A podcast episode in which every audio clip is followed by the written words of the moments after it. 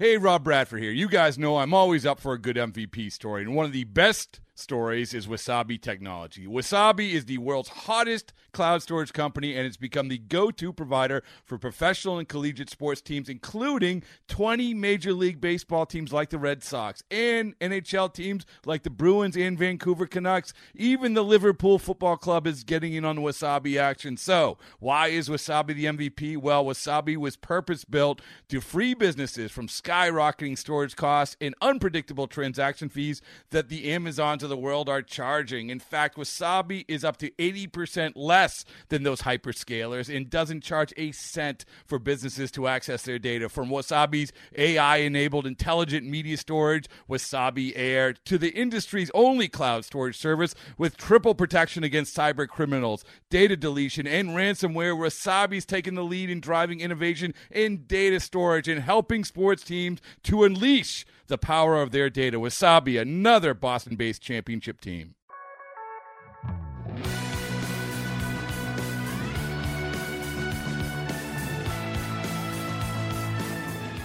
Welcome to the MLB.com StatCast podcast. I'm your host, Mike Petriello, joined here by MLB.com national editor Matt Myers. We're going to talk about your new favorite baseball player, Myles Straw. I say that with 100% sincerity. I'm actually really excited to talk about Myles Straw.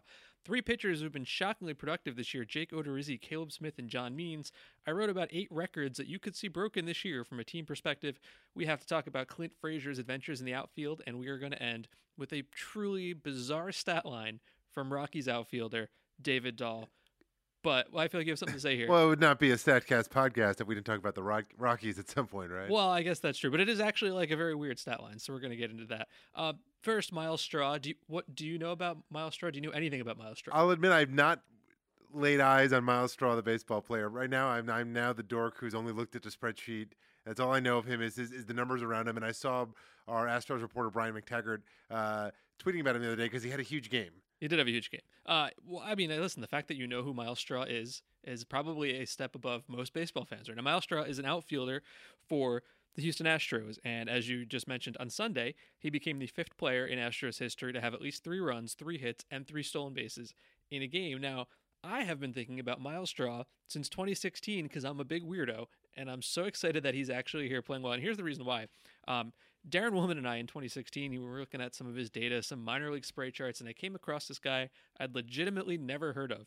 And I don't even think I can do this justice if you can't see it, but I, I really suggest you go to baseballsavant.com and find Myles Straw's 2016 A ball spray chart. He's a right handed hitter, and I've never seen this. There's like three balls hit to the outfield and left field, and about a billion to right field. It's really hilarious to look at. And the, the um, it if you recall a couple years ago when the um the Padre, I guess it was the Padres and D-backs did that crazy shift on DJ LeMahieu in Coors Field, where basically they were like, "We dare you to hit the ball." To left field and basically had the right fielder on the right field line, Yeah. center fielder in right center, left fielder in center field. It um, was almost exactly. It's, bas- it's basically exactly what you would expect from this uh, from this uh, spray chart. It, it was so exaggerated that I actually reached out to the Astros at the time to make sure that there wasn't something wrong with the data. But I wanted to know, like, this guy I've never heard of. Um, is he really hitting like that? Like, what right-handed hitter goes opposite field that much? Last year in 2018, he had a 47% opposite field rate. It was the highest in the affiliated minors. Uh, he had the second lowest pull rate at 27%. Do you know who had the lowest pull rate last year in the minor leagues? I didn't know until I looked this up. Tim Tebow. Yandy Diaz. you knew it was going to be some ridiculous name. On the uh, Myles Straw was ranked as the Astros' 14th ranked prospect uh, heading into this season. His scouting report says a right-handed hitter, he excels at con- controlling the strike zone and making contact, but he lets the ball travel so deep that he mostly generates ground balls to the opposite field. Good job, Pipeline. I'm not just talking about Myles Straw, by the way, because he had a weird spray chart a couple years ago. That's why he he caught my eye, just because I remembered him and I thought it was hilarious in the, in the big leagues. Uh, he might actually be a pretty useful player right now. I think I would call him a four tool player. Uh, and this is why I say this. Like, if you think about the five tools, right? The hit tool, the power tool, speed, field, and arm. Well, we can measure all those pretty well. Uh, I think I would say he has the hit tool uh, for two reasons. One is that in 2016, he led the entire minors with a 358 batting average above rookie league. I don't care about batting average, but when you lead the entire minors in it, that probably tells you a little something. So far, he has 22 career plate appearances in the big leagues, zero strikeouts. That's a pretty good start. Only 13 players in history have ever had a 0% strikeout rate in at least 20 plate appearances. As you can imagine, many of those came from many, many years ago, only five in the divisional era since 1969. I assume Myles Straw will strike out at some point, but so far he can say zero strikeouts and 22 career plate appearances. Uh, that's not easy to do. Power, no. Uh, four homers in over 2,000 plate appearances in the minors. Pipeline gave him a 20 power grade on the 20 to 80 scale. That tracks. So you don't see a lot it. of 20s. What did you say? In the PCL, he slugged like what 350 or something last year. Yeah, the, and right now, currently in the PCL, which is like as a league is slugging like 520, he slugged 353. Yeah. Um, but it's interesting because what's fascinating to me about him is the Astros are clearly a smart team, and he is highly regarded in that organization, and he is on their major league roster. So clearly, there is some skill there, notably the speed. Right. Uh, the speed, 98th percentile sprint speed. So so far on offense, he has seven uh, what we call qualified runs. So runs where it's uh, at least two bases. Uh, we want to make sure that it's you know not something you're jogging on. Of those seven, he has hit 30 feet per second of sprint speed. So 30 is what we consider to be elite sprint speed five times. On defense, he topped out at 31.7 feet per second on a great play, and you know. In 2018, led the minors with 70 stolen bases. So I think I will buy that data. He is right now like uh, 15th or so on the sprint speed leaderboard. And I assume as he uh, accumulates sample, he will probably rise up that. And then in the field, he made one of the best plays of the season uh, a running catch in Oakland on June 1st, a 5% play. That means that it is not caught that opportunity 95% of the time. So I'll buy that. And then finally, Arm uh, hasn't really played that much. We haven't tracked anything interesting, but Pipeline gave him a 65 arm on the 20 to 80. I'll buy that. That feels like a four tool player to me. And the Astros just sort of like invent these guys. It's crazy. And the biggest, you know, the biggest complaint you hear about modern baseball, uh, or I should say, one of the biggest complaints is that it's kind of just homogenous as a game. It's all just like hard throwers and guys trying to hit home runs. So variety is nice. And similarly, last night, you know, I was following the draft. Um, the Rays, with the 22nd overall pick, took a guy named Greg Jones out of UNC Wilmington. 80 grade speed, kind of like he was getting comped to Brett Butler on the broadcast. Um, Good name. And it's Good like- name. These players don't really exist anymore. And it's also, you know, similarly, I was like, the Astros are valuing this guy. They're a smart team. You see the Rays using their first round pick on a pure speed guy. Granted, this I mean, this guy also was an on base guy, but the point point remains. It's like it's interesting to see these players maybe start to infiltrate the game again, and maybe we can see a little bit more uh, variety in terms of styles of play. Speaking of the draft, I just wanted to mention quickly Myles Straw was drafted uh, in 2015 as a 12th round pick out of St. John's River Community College in Florida.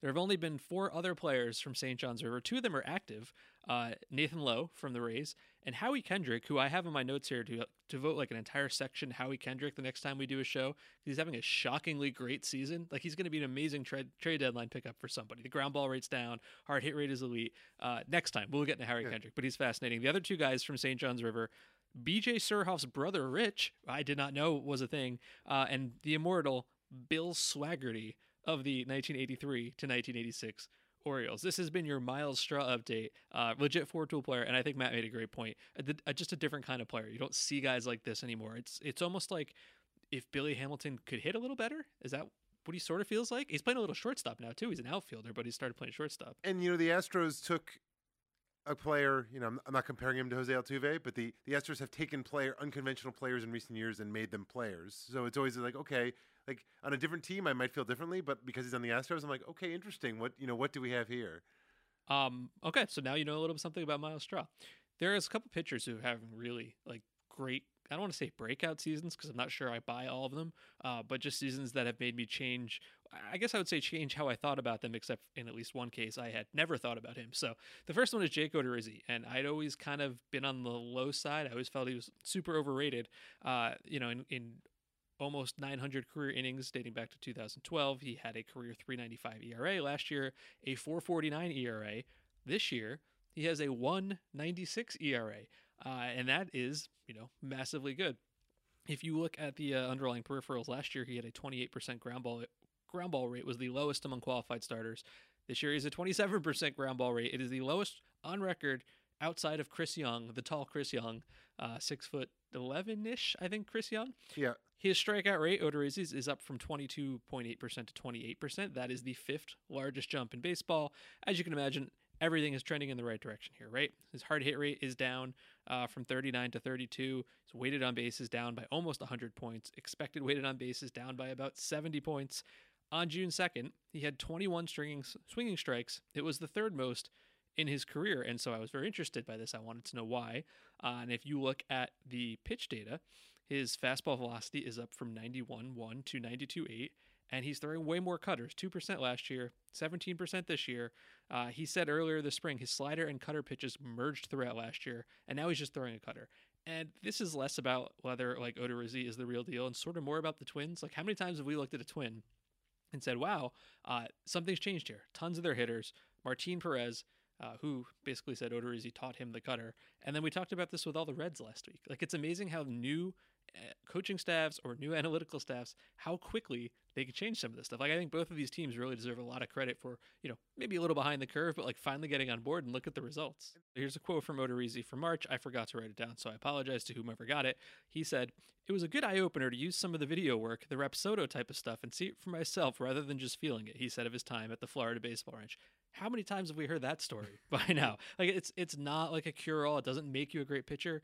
but I, I, can't count the amount of guys that are like, oh yeah, I never thought I'd use this, uh, and then I gave it a shot, and it's really it's it's improved my game, which I think is cool. And you know, we talked about this a little with Giolito, and I'm I'm definitely skeptical of any NL Central pitcher this year having uh AL Central, a AL Central pitcher having like a breakout year, especially if you're on the Twins, because you actually don't even have to face the Twins offense. Right. All you can do is face the other teams in the AL Central. But if you look at Odorizzi's game log, he he um, he shut down Houston over seven innings uh, on April 29th. He shut down the Yankees over six innings on May 4th. So he's he's had some outings against good offenses that make you think, okay, maybe with some changes he's making with the coaching staff, that this is like, you know, real to the extent that, that he's kind of established maybe a slightly uh, higher level of performance. Yeah, pretty clearly, I am not going to buy a 196 ERA. No, but I'll buy improvement. I'll buy solid average starter, which is pretty good for a guy who is entering uh, his final year. He'll be a free agent at the end of the year. Exactly. He, I mean, his weight on base against is 233,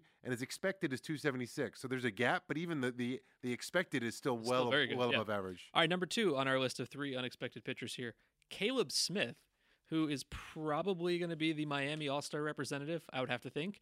Uh, Caleb Smith has a 310 ERA. That's very good. He came up with the 2017 Yankees, had a 771 ERA in 18 innings. Uh, he was actually a guy who had been drafted by the Yankees in 2013, was taken by Milwaukee, and then swapped to the Cubs in the 2016 Rule 5 draft. Uh, didn't let, didn't stick, got returned, was traded by the Yankees to the Marlins with Garrett Cooper for Mike King, which is kind of a very interesting trade, like for three different reasons. Uh, turns 28 in July. Now, this is maybe my favorite stat I'm going to share with you for this entire show. I looked at all of the qualified starting pitchers in baseball and I looked at the top strikeout rate. Here's a top five. Number one is Gerrit Cole. Number two is Blake Snell. Number three, Chris Sale. Number four, Caleb Smith. Number five, Max Scherzer. Number six, Stephen Strasburg. Number seven, Justin Verlander. Caleb Smith and six guys who are you know all stars slash Hall of Famers slash Cy Young Award winners. That wow. The the Marlins starting pitching is legitimately interesting. Their pitching staff in general is actually not terrible. The Yes. offense is abysmal, and they are going to be you know end up with a top five draft pick again next year. And Caleb Smith isn't young, so it's sort of like be like, oh, this guy's going to be part of like the next good Marlins team. But they've actually been winning some games recently, and a big part of the reason why is that their pitching staff. You've got him with an expected weight on base against of 289, uh, Pablo Lopez 303, Trevor Richards 306. It's like three league averages about 330. These three above average starting pitchers they have. I saw this on Twitter the other day. Did you know the Marlins are the only team in baseball to have used only five starting pitchers this year? Wild stuff. Trevor Richards, uh, Sandy Alcantara, Smith Lopez, and Jose Ureña. I would not have I would not have guessed that at all. As far as Smith goes, uh, it's a lot about his fastball, 80th percentile spin, and if you look at the edges of the zone, we call this the shadow zone, like the the width of one baseball around the zone. Uh, I looked at all pitchers who've thrown at least 300 total fastballs. He has thrown nearly 50% of his fastballs right into that zone, and that's fifth best behind guys like Kershaw, Flaherty, and no Syndergaard. So that's really good. Um, I'm kind of I'm kind of buying it. I don't think you fake your way into a top five strikeout rate, uh, even if I don't know if I buy a 310 ERA. And the third guy on the list, and this is the guy I can probably safely say I had never heard of two months ago, John Means, Baltimore Orioles, uh, has a 280 ERA. Uh, here's how highly thought of John Means was. Last year, he was the number 29 Baltimore prospect on MLB Pipeline. This year, he was not ranked, and he was not also mentioned by Fangraphs, who usually goes like 50 deep onto their Fangra- to their prospect profiles. Um, he only got into one game last year. Actually, started in the bullpen this year, but so far a 2.80 ERA. That's really good. Um, but there's there's a lot of questions here. I mean, the 322 expected weighted on bases, like league average, 306 weighted on bases is average. It really seems like this is about his changeup. Uh, as we mentioned recently, we put out new pitch movement leaderboards. He gets 12 inches of break on his changeup. That is three inches more break than similar changeups at his velocity and release point, um, or about 35% more break. Only three lefties throw more changeups as starters. Number one is Joey Lucchesi, and that's curveball, churve. Like I really, I cannot stand that pitch because it drives our leaderboards nuts. Uh, number two is Jason Vargas. Number three, David Price. Number four, John Means. Here's the thing: that is about the extent of what I have on John Means because I looked at a lot of his stats and I just I, I can't find anything else terribly interesting about him. He's succeeding, uh, but it's not clear to me why. And it's be, be, because a lot of times we can look at a player. Oh, this year to last year, and particularly you know with with with uh, Statcast usage and you know uh, performance against, we can glean something from it. But he barely pitched in the majors last year. You know, he, he you know he basically faced like you know three and a half, three and a third innings. Exactly. So it's nothing. So I'm you know you look at his thing. It's like well he's throwing his fastball a lot more this year. But like can we really say that like whatever the three innings he threw last year is really indicative of any any true repertoire? So it's hard to um, it's uh it's hard to really have any firm firm takeaways from it. But if you are an Orioles, Orioles fan and you're you're looking for interesting guys to watch he's probably high up on the list. Yeah, well, every time you have a rebuild, like I think about the Astros, and sure, there's the top draft picks, right? There's the good trades, but every one of those rebuilds, you, you kind of have to got, have a guy who makes this huge jump forward you didn't expect. Like Jose Altuve, remember for the first couple years, he was fine. He was like, okay, he was an all star because they needed an all star that one year, and then he became a superstar. And I'm not saying that's going to happen for John Means, uh, but it feels like someone's going to have to, and he's off to a pretty good start, proving himself. I also wanted to talk about, I wrote this over the weekend, or yesterday actually, eight team records that could still be beaten. Uh, I did not include the fact that the Orioles are almost certainly going to give up the most home runs in the history of baseball because that seems like a given at this point. Uh, these range from um, obvious to maybe a little unexpected, so I just kind of wanted to go through them real quick. Number one, uh, the Twins currently have the highest slugging percentage in baseball history at 511, and it's first by a lot over the second place team who has 491. Here are the two teams they're ahead of the 2003 Red Sox, so like Manny, Ortiz, Nomar, and literally the 1927 Yankees. I shouldn't have to tell you who was on that team. They were the 1927 Yankees. Um, 13 Twins have at least 50 plate appearances, and 10 of them are slugging at least 500. They're slugging over 500 against righties and lefties. They are leading baseball in expected slugging percentage, and even if it's only 491, that is still 40 points ahead of the second place team. Uh, they're on pace to hit over 300 home runs. I don't think they're probably going to do that but I feel like just you know the way that that everybody's hitting for power, and especially the Twins, it's not out of the question for them to set this all-time record. Uh, even if you look at it on a context-adjusted basis, they are currently slugging 19% better than league average, which would be tied for the highest mark ever with the 1927 Yankees. Uh, buying it or not? Um, maybe partially for the aforementioned reason of the division that they yeah they okay. play in that they get to they get to, to face. I guess they the you know the. Uh, the Indians do have uh, a pretty good pitching staff, although you know they've got a lot of injuries. Uh, the White Sox do have potential Cy Young winner Lucas Giolito, but uh, it's so weird that that's a thing that's true. um, but uh, maybe they're pretty good. Yeah. Teams are hitting for more power than ever, and they play in a pretty weak division. So there's a lot of uh, there's a lot of possibilities there. I, I, think I'm in on this. I think they could do it. I Yeah. really do. Uh, number two, the Angels batters have the lowest adjusted strikeout rate on record. Uh, It's kind of the same thing with adjusted. You can't just look at raw strikeout rate. Uh, comparing today's game to I picked 1929 at random. We are striking out about three times as often. 22.9% is the average today. 7.2% was the average then. So of course you're never going to get that low. So it's good to look at adjusted league average. Going back to 1920 when data is first available, no team on record has a better adjusted strikeout rate than the 2019 Angels. They are striking out 28 percentage points less than the rest of the majors. Uh, second best was the 1986 Red Sox, who were 25 percentage points. It's cool, I think, that Mike Trout has found something else to be better at. Yeah. He has cut his strikeout rate to 15%, but it's not just about him. If you were to look at the three lowest strikeout rates among qualified hitters, number one is an Angel, David Fletcher. Number two is an Angel, and Andrelton Simmons. And number three is an Angel, Tommy La Stella. that seems to be like not an accident. However, Simmons is hurt, so I think that that's going to hurt. That's this. good. That, that's going to hurt their chances of uh, of setting this record.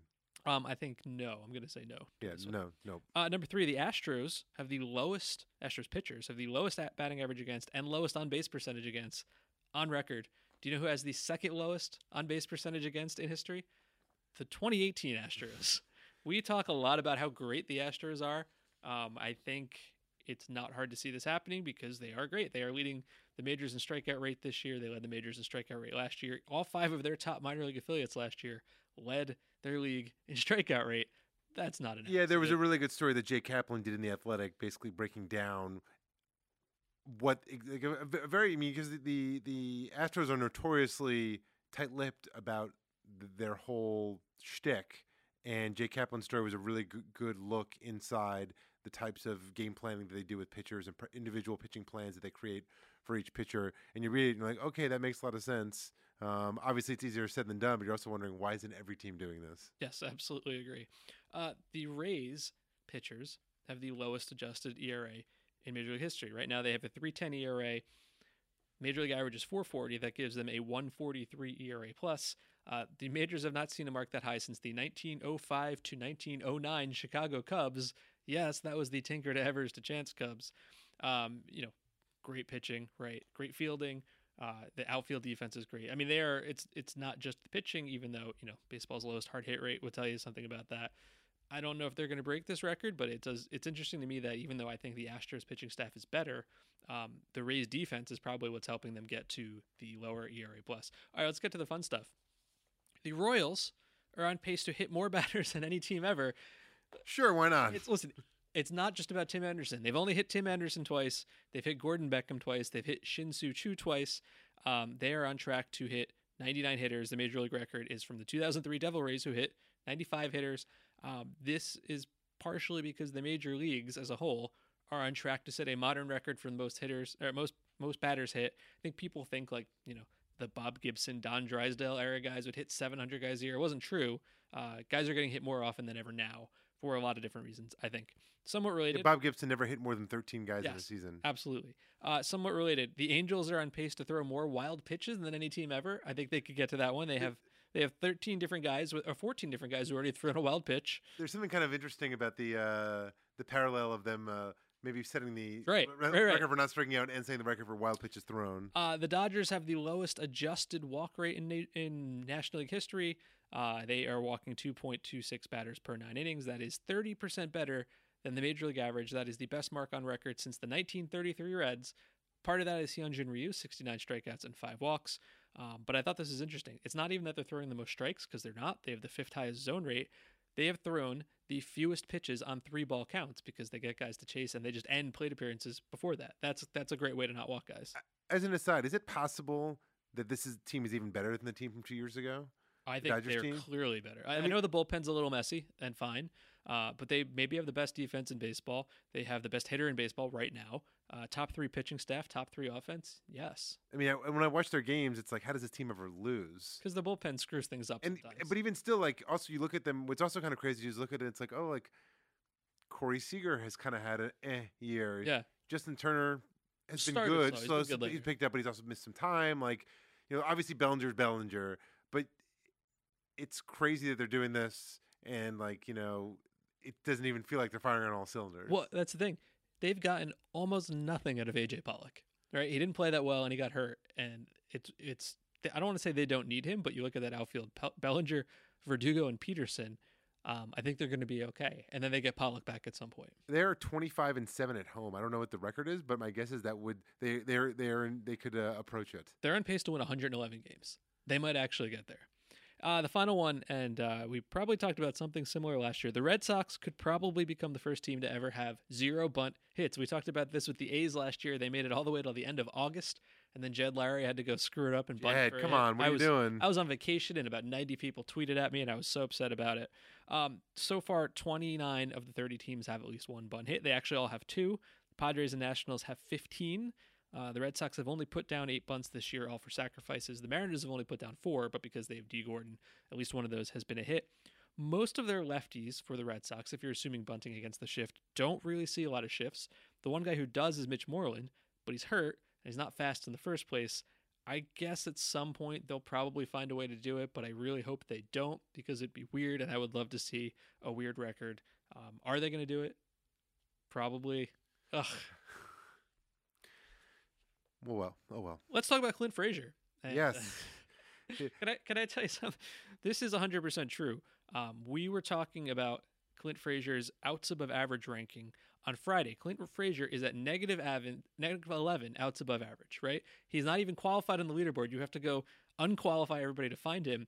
And I was all excited about this. I thought, oh, this is a hidden thing. Maybe we'll talk about it. Maybe we'll write about it. And then he had to go, uh, you know, have his uh, have a bad night on Sunday night, and then everybody else wrote about it, and it's not a secret anymore. It's but it's definitely a thing. As I said, I wouldn't have noticed it. You know, I, I raised it to Mike last Friday because I was like pluck, looking around trying to find someone else, and who has I forgot who it was who just came up and doesn't have enough qualif- uh, uh, attempts to qualify, so I had to take the qualifiers off. And it was only then I just did like a triple take. I was like, really? Yeah. Minus 11 and ounce above average, and I was like, I slacked Mike about it. He was like, oh yeah, that's a thing. And, and earlier that day, I had watched every single one of those plays, uh, and they are grim. Here's a short compendium of the catch probability plays uh, that Frazier has not been able to make. He has missed a 99%, a 99%, a 99%, a 95, a 95, a 90, an 85, and an 80% play. Those are all misses. His best catch of the year is only 90%. Um, and I think even more than the negative 11, 11 outs above average, the thing that stands out to me is if you look at all the balls hit to him, an average outfielder would have been expected to catch 85% of those balls. He has caught 65%. That is a gap of minus 20. Even Domingo Santana uh, is only at minus 8. And, uh, you know, we, we were going to talk about this in sort of the sense that when is he going to lose his spot over this, right? Because you look at the Yankees, and it's been Brett Gardner in left, and it's been Hicks in center, and Frazier in right, with Cameron Maybin as a backup, and mostly Kendrys Morales as a DH.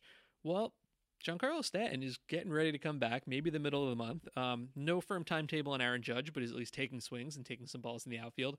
Uh, For Frazier's been hitting pretty well, uh, 517 slugging, 319 on base, so he's been about 16% above average.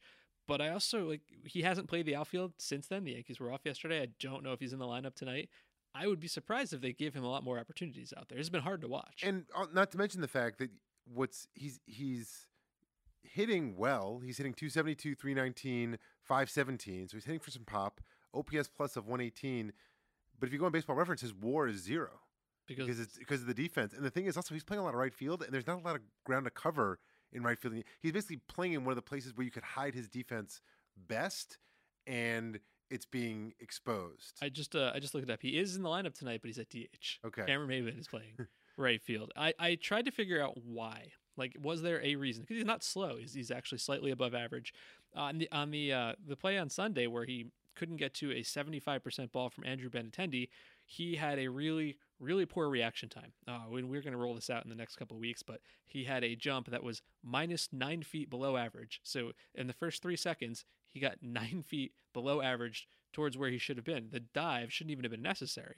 Uh, but it's not. It's not really just that. It's you know I looked at it the, the below average in all of the new route stuff. Yeah, but a lot of it he just gets there and it kind of clanks or it looks like he didn't quite read it well off the bat. I'm not really sure a good reason for this. Uh, Eric Byrnes on TV today uh, called him a heel striker, so that his running style makes his head move, which I guess is interesting. I have no way to quantify that, but Eric Byrnes played outfield for a long time. You would know what he's talking about. He definitely does lumber a bit.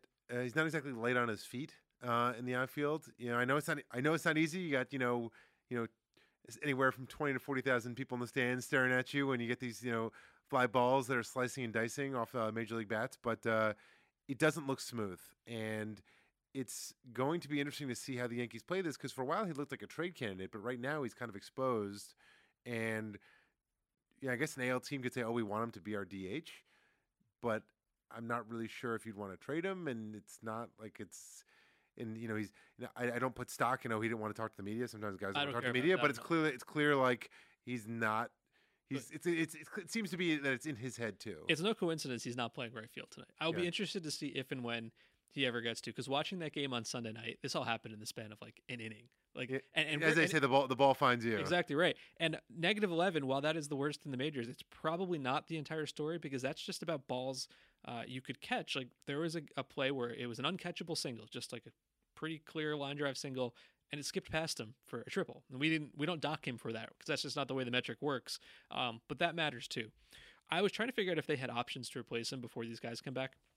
So at AAA Scranton, uh, they have Mike Tauchman, who's been up and down a couple times. Here are some names I didn't realize they had on this AAA team: Billy Burns, who uh, was a, a fast outfielder for the Royals and Presum- A's. presumably still fast. I would think so. Uh, these guys aren't all outfielders, but they were names. I didn't know they had Logan Morrison at AAA. Yeah, that happened. I didn't know they had uh, Cliff Pennington, uh, who is Chad Pennington was the Jets quarterback, right? Yes, yeah, Cliff, Cliff. Pennington. Okay, uh, and I don't think I knew they had Brad Miller because I guess he's been on like five teams in the last eighteen months playing AAA. So they have some guys there. They have some names I once knew. Um, yep, but, but they, then again, Ju- uh, Judge and, and Stanton can't seem to get back on the field, so it's sort of like delaying the the inevitable decision. I mean, they've optioned Frazier before; they could probably do it again, but you see that bat, and you don't really want to option that bat either. Do you know on Friday, uh, Didi Gregorius should return from Tommy John surgery, uh, which is a good thing for them, obviously. And it made me realize I totally forgot that Troy Tulowitzki was on this team for a minute. He's another guy who's been injured. Uh, the Yankees are 38 and 20 despite having half their team. They are endlessly impressive. Finally, I've been wanting to talk about David Dahl's bizarre hitting line for a while. Uh, I looked I looked this up on May 14th. I tweeted he had a 458 batting average on balls in play, but air quotes only a 319 batting average. So that was almost a month ago. Now his line is a good line 331, 383, 528. Uh, the, the Rockies have actually been playing pretty well lately, and he's a big part of that. He has a 454 batting average on balls in play. And if you're wondering if that high, the that answer is it's extremely so. Since 1920, there have been nearly 25,000 seasons of at least 200 plate appearances. A 454 batting average on balls in play would be the highest ever. He's he's at 197 right now. He'll get there, you know, tonight or whatever. So I thought, well, that's interesting. That gap between a 331 batting average and a 454 batting average on balls in play, that sounds pretty high. I wonder what the record is. And it turns out it's not the highest ever. That's 123 points. It is the 10th highest ever. Uh, number one happened last year. Actually, number one and number two happened last year. Clearly, this isn't a thing anybody tracks because nobody pointed it out. Jorge Alfaro and Austin Jackson were 144 points and 142 points, uh, respectively. Jorge Alfaro had a 406 batting average on balls in play and a 262 average. There's only one way you get to this lots of strikeouts and a decent amount of power. Yeah, it's interesting because if you look and if you look at the the leaders and like the uh, the biggest difference on this list uh, you put together here, it's all in like the last few years, which speaks to the the modern game of more strikeouts, lots of power, and probably some some shifting of players with incomplete data on that leads to some weirdness. Yeah, so I, I thought this was kind of fun. If I look at it from the other point of view, so the, the way I have this list here is guys who have a batting average on balls in play way higher than their actual batting average. Well, what if I look at it the other way? Do you know what the two seasons in baseball history where a guy had a BABIP way under their actual batting average? 1961 Roger Maris and 2001 Barry Bonds. Huh, well, that makes a lot of sense. Because you can't have a good BABIP without the IP, which is in play. Uh, dingers, so many dingers. Of course, you know he's a Rocky. There are some weird splits at play here. He does have a 486 BABIP at home, but it's also 404 on the road, so it's not just about that. And then since we have Statcast data on him, I wanted to know how weird is this. So as I said, his BABIP is 458. His expected is 409. So that's the second highest behind only Cody Bellinger. That is actually not that wild. It almost suggests that he's sort of earning it. I mean, again, he is striking out a lot. That's the only way you can make this happen. Um, on flies and liners, he has a 672 batting average. That is the second best of anybody outside of Joey Gallo. So I'm not suggesting he's going to maintain this because it would literally be historic.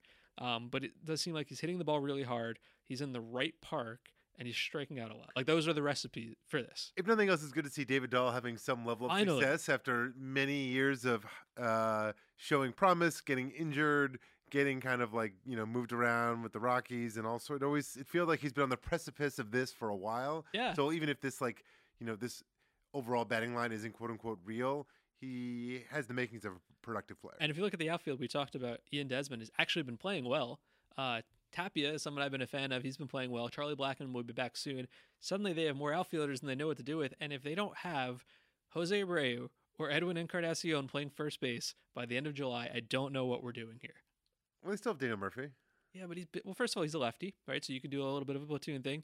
He's been hurt. He hasn't been playing well. He started to play a little bit better, but you're yeah he has not been what they what they He's what not a they he's not a roadblock. We'll, we'll put it that way. Sure. s- No, not not with the the way teams have you know generally been smarter about uh, uh, moving their players around and finding them playing top. The Rockies have won nine, nine of their last ten. They're now four games above 500 and are firmly in the wild card mix. and sent down Kyle Freeland, which I'm not saying he didn't deserve it because he really has. Uh, but I don't know if I've ever seen a Cy Young player or if a Cy Young finalist um, fall from grace like that. And it's not bad luck. I've had a lot of people saying, "Oh, it's just bad." It's not. It is just objectively been a guy who is not hitting his spots and his mistakes are getting smashed yeah, in the wrong sure. in the wrong park for this. And No he was never going to be as good as he was last year anyway. no question. But they're now in the they're now a half game out of the the wild card. So uh, good for the Rockies. Is that I had not looked at that. They are a half game out of the wild card, just behind their they're tied with the Braves in the loss column. And when I looked at the American League the other day, the Rangers had a wild card spot.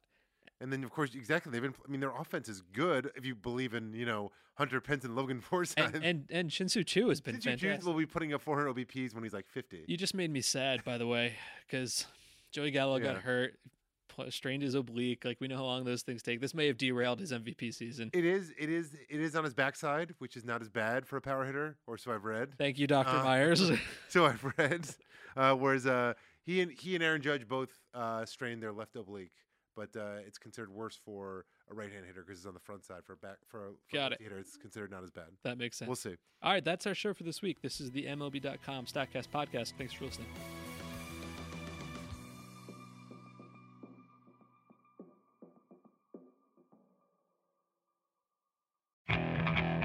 Okay, picture this. It's Friday afternoon when a thought hits you. I can waste another weekend doing the same old whatever, or I can conquer it. I can hop into my all new Hyundai Santa Fe and hit the road. Any road. The steeper, the better. Because my all new Santa Fe is available with HTRAC, all wheel drive, so I can hit the trail without a worry in the world. Heck, with three rows and best in class rear cargo space, I can pack the whole family in with all our gear. We've got available dual wireless charging for our phones, so we'll never lose touch with civilization, and we won't lose touch with the primordial power of Mother Earth. So, which is it? Waste the weekend or do something a little more epic? And conquer it in the all new Hyundai Santa Fe. Visit HyundaiUSA.com or call 562-314-4603 for more details. Hyundai, there's joy in every journey.